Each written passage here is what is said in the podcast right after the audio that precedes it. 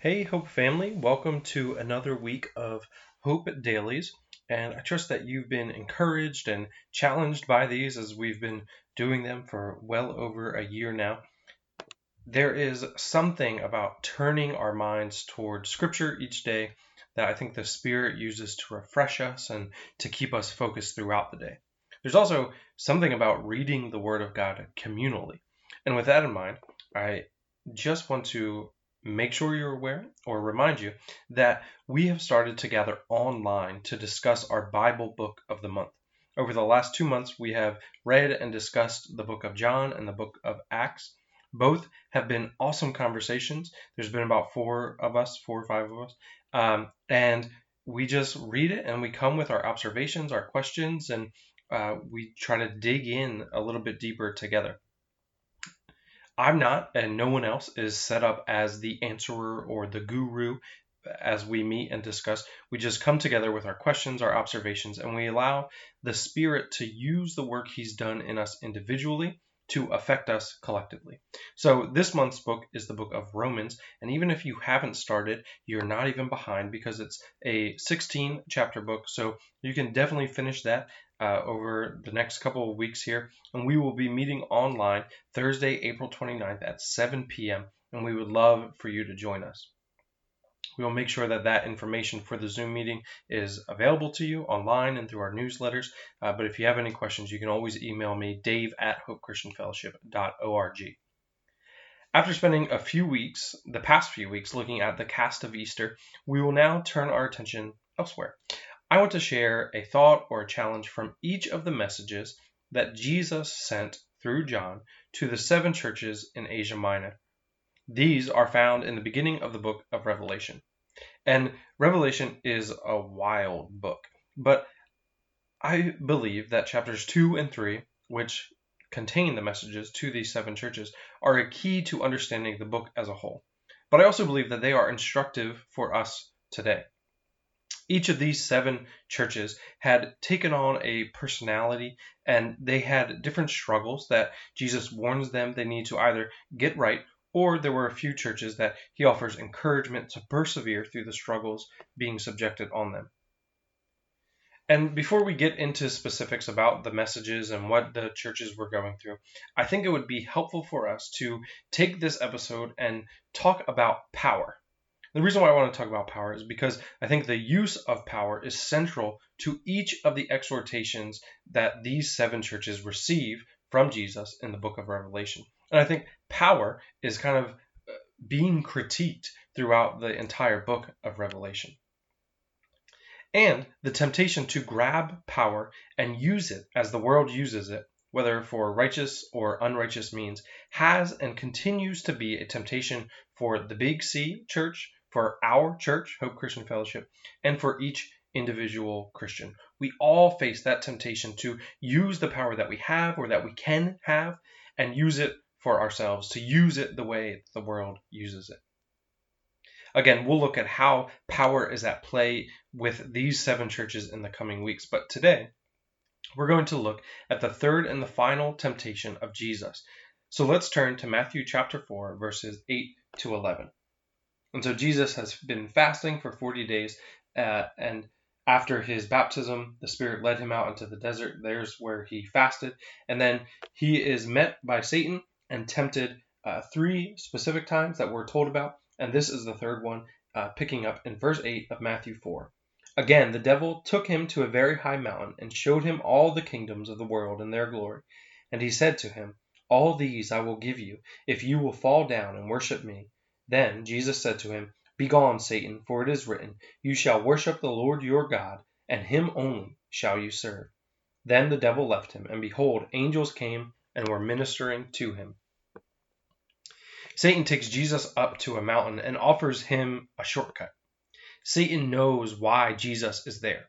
Satan knows the plan that was in place before the foundations of the world. Satan knows that it will be grueling and it will be painful.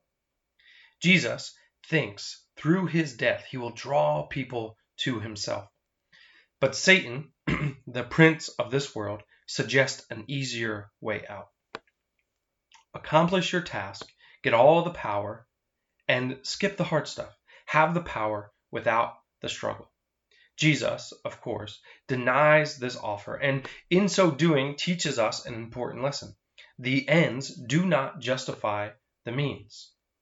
And when we are faithful to God's plan, we get even more than our shortcuts offer us. Satan was offering Jesus all the power on earth. But when the risen Lord gathers his disciples on a mountain later in this book of Matthew, Matthew chapter 8, and he gathers his disciples on a mountain, perhaps even the same mountain that Satan took Jesus to, and he tells his followers, All authority on heaven and on earth has been given to me. Pope Benedict, in his commentary, points out that Jesus was offered power on earth from Satan. He's shown the kingdoms of the world, and, and Satan says, I will give these to you. So he's offered an earthly power.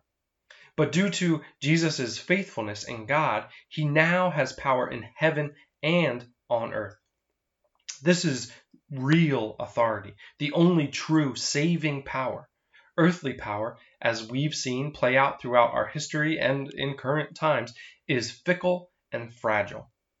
The power from heaven only comes as a result of the resurrection, and his resurrection presupposes the cross. His suffering was integral to him being glorified. His suffering was his glorification. Jesus shows us how we are to use and gain power. As Philippians 2 tells us, Jesus did not consider equality with God something to be grasped. Instead, Jesus emptied himself taking on the form of a servant and dying a criminal's death. As Isaiah tells us, the Messiah, who will have the government rest upon his shoulders, aka who will have all authority, will be one who is acquainted with grief. Jesus knew that temptation that faced his followers. It was the same temptation that he faced on that mountain with Satan. What kind of power do you want? Do you want military might Surely in your hands, Jesus, it will be used for good. The Jewish leaders had to make the same decision. Barabbas, who was an insurrectionist, was sentenced to death around the same time as Jesus. And Pilate offered the leaders a choice Jesus or Barabbas. To this they said, Give us Barabbas. What's interesting is that Barabbas' name means son of the Father. The Jewish leaders were faced with two messiahs, faced with two sons of God.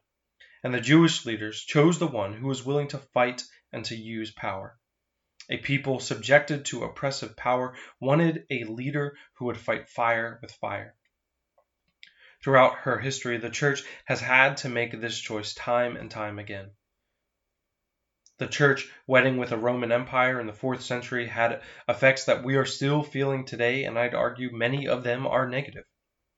We are faced with this same temptation today to use power as the world uses it, or to use power the way Jesus does. To bring about the kingdom of God by using the world's power, by grasping for power, and using the world systems, or by laying down all power that we might have, by loving even our enemies. In varying ways, the seven churches of Asia Minor battled these temptations. We'll look at those in coming weeks, but for today, I leave you with a question Whose kingdom and whose methods are you choosing? Satan is too cunning and crafty to ask us to simply bend the knee and worship him. Instead, he dresses as an angel of light. He presents things in packages that have an appearance of the kingdom of God. We strive for political power so we can experience freedom, protect the sanctity of life, and care for the poor and needy in their afflictions. These all sound really good. We seek financial power so that we can be a blessing to others. This sounds noble. We seek social influence and standing so that our platforms can be used by God. God can and does work through these things, through political systems, through those who have financial means, and through those who have a social influence. But as soon as we make them the ultimate things, as soon as we make them the goals, we have bought the lie of Satan yet again. We must get to know Jesus and get to know the way of Jesus all over again. We, like our brother Jesus, must empty ourselves and take on the form of a servant we must be willing to suffer. We must become acquainted with grief. for this is the only path toward true joy, toward true authority and power. This is the only path to the kingdom of God.